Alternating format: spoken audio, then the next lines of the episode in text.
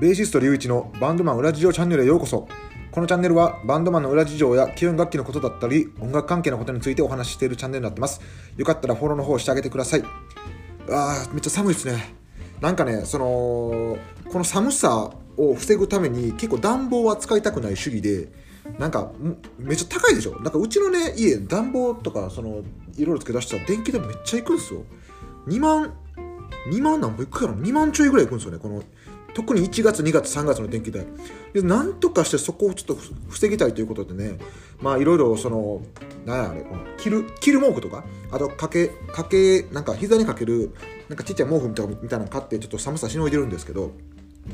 暖房が1時間何本ぐらいで使うんだろうな1時間どれぐらい10円とか20円ぐらいいくんかな。なんかか、えー、あれ電気毛布が1時間1円ぐらいの値段で使えるらしいんでね。電気毛布僕はまだ持ってないですけど結構おすすめみたいな感じおすすめですね。まあ使ってないから何とも言われへんけど。で今回のテーマはえっ、ー、とねあのスタジオの活用法についてねちょっと、えー、お話していきたいかなと思います。で結構このねスタジオのね活用なめてる人多いんですよね。ほんまにもうめっちゃ多い。あのどういう風に舐めてるかっていうとなんかねそのその2時間とか3時間とか借りてるスタジオはなんかもうそのスタジオの練習に慣れすぎてもうなんか遅れようが何しようがいいんだみたいな雰囲気の人もおるんですよ。いやめちゃくちゃなんか金払ってねあの借りてるじゃないですかスタジオって。でそれをいかに効率よくなんかその学びがあったとか成長できたっていう場にしないともうもったいないわけですよ。で一回一回そういうふうに考えている、まあ、バンドさんと考えてないバンドさんやったらそれはもう10回20回スタジオ入ったらもうだいぶ差が出てくるわけなんですね。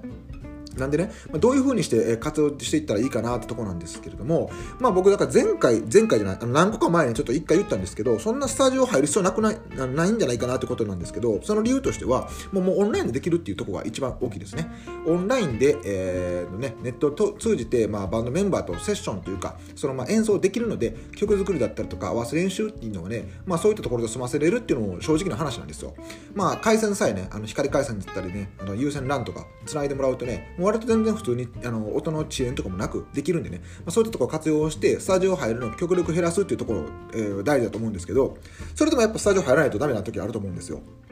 まあ、どういう時かっていうとあのライブの想定をした練習ですね、まあ、これはもうスタジオ絶対ありきでしょやっぱり。あのスタジオであのステージングとかあと MC とかですね、まあ、そういったところを確認しながらの練習っていうのはやっぱりスタジオを借りないと絶対ダメなんでまあ、そういったスタジオでそういったところ練習していってもらいたいんですけれどもまずねあのこれはもう別にバンドとか何でももう関係なしで全てのこと当てはまると思うんですけどもうね準備で決まるんですよ。準備8割なんですよ。世の中のことほとんどが。なんであのスタジオに入る前の準備8割だからもう結構あの準備していってますかってとこを結構僕ねほんま思うんですけど例えばまず MC の練習するんであればスタジオ着いてから MC の内容を考えるんじゃなくて当たり前やけど家で MC の内容をまず考えていく。それも何パターンか考えていって何パターンか試す場にしてほしいんですよスタジオは。スタジオで考えるっていうのは結構ねあの時間取られちゃうんですよやっぱり。でしかもあの「はい今考えて」って言われたら切羽詰まるからいいアイデアも出てこなかったりするんでやっぱり時間がある時にあの家とかでゆっくりねあの腰据えてねあの考えてもらう方がやっぱいいアイデアも出てくると思うんでね、まあ、そういったところに使ってもらいたいなと。いうところがまずあります、まあ、同じくステージングとかも、まあ、どういったステージングをしようかとか、まあ、曲のあのなんていうかな構成的にどこで大きく動こうかとか。そういったのも、えー、事前にね考えていってもらったらいいんじゃないかなと思います。でもちろんオンラインで練習しない。いや私らのバンドはあのスタジオを活用してあの練習をしているというバンドであれば例えばオリジナル曲を、えーね、作る時だっただったりとかする時もあのフレーズとか、まあ、そういう、ね、細かいところ構成とかも全部ね何個かストックを作っていってスタジオで試すっていうことにしてほしいんですね。スタジオで一から何かを考えるは本当に時間の無駄になっちゃうんで、まあ、そういったところもしっかりと。あとはあの音作りですね。音作りこれいつだったかな？けちょっと前にまた配信したんですけどあのアンプの音作りだったりとか、まあ、アンプはまあちょっとあれで置いといてエフェクターですね。エフェクターの音作りなんかって言ったらもうエフェクターなんかだって自分の持ち物やねんからその自宅でできるじゃないですか。どういう風なつまみをどう動かしたらどういう音になるとかっていうのはね大体自分で分かるんで、まあ、そういったところは家でしっかりとある程度ねその勉強してきてあ俺の音作りはこれがままあなんかいい感じになるなみたいなことをしっかりと把握した上でスタジオに入ってほしいというか。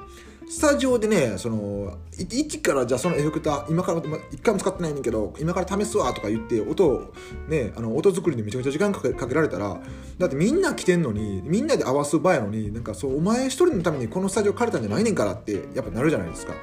まあ、そういったところを考慮してやっぱりその自分一人でできることは全部自分一人で終わらしてあのー、ね何をどういう風なスタジオにするかっていうのもしっかり話し合った上でスタジオに入ってあのじゃああの第1パターン試してみようか。あかんかったなじゃあ2パターンやってみようか。3パターン目4パターン目やっていって結局3パターンが一番良かったらよしこれでいこうかっていう風にスムーズでやっていってもらう方がより効率よくねスタジオを活用できるんじゃないかなと思います。ほんまね僕1個前に組んでたバンドのドラムなんかめっちゃひどかったからなんか全く練習してこへんやつだってあのスタジオであのもう誰に構わずその曲の練習しだして「おい止めて」って言ってなんかその「いやこれ今メンバーおんねんから合わす場やから合わさな時間の無駄やん」って言ったら「いや俺練習してきてないから練習させてや」とかっていうわけわからんこと言い出して「いやそんなんお前知らんがな」って話じゃないですか。まあそういう感じなんでね。まあちょっとようわからんこと言う人もおるんでみんなでお金出してみんなで借りてるっていう意識をもしっかり持ってねあの自分でできる準備は自分しっかり自分でして、えスタジオ集まってスタジオをしっかり有効活用してもらいたいなという感じですね。はい。今日のテーマはスタジオの有効活用の仕方についてでした。最後までご視聴ありがとうございました。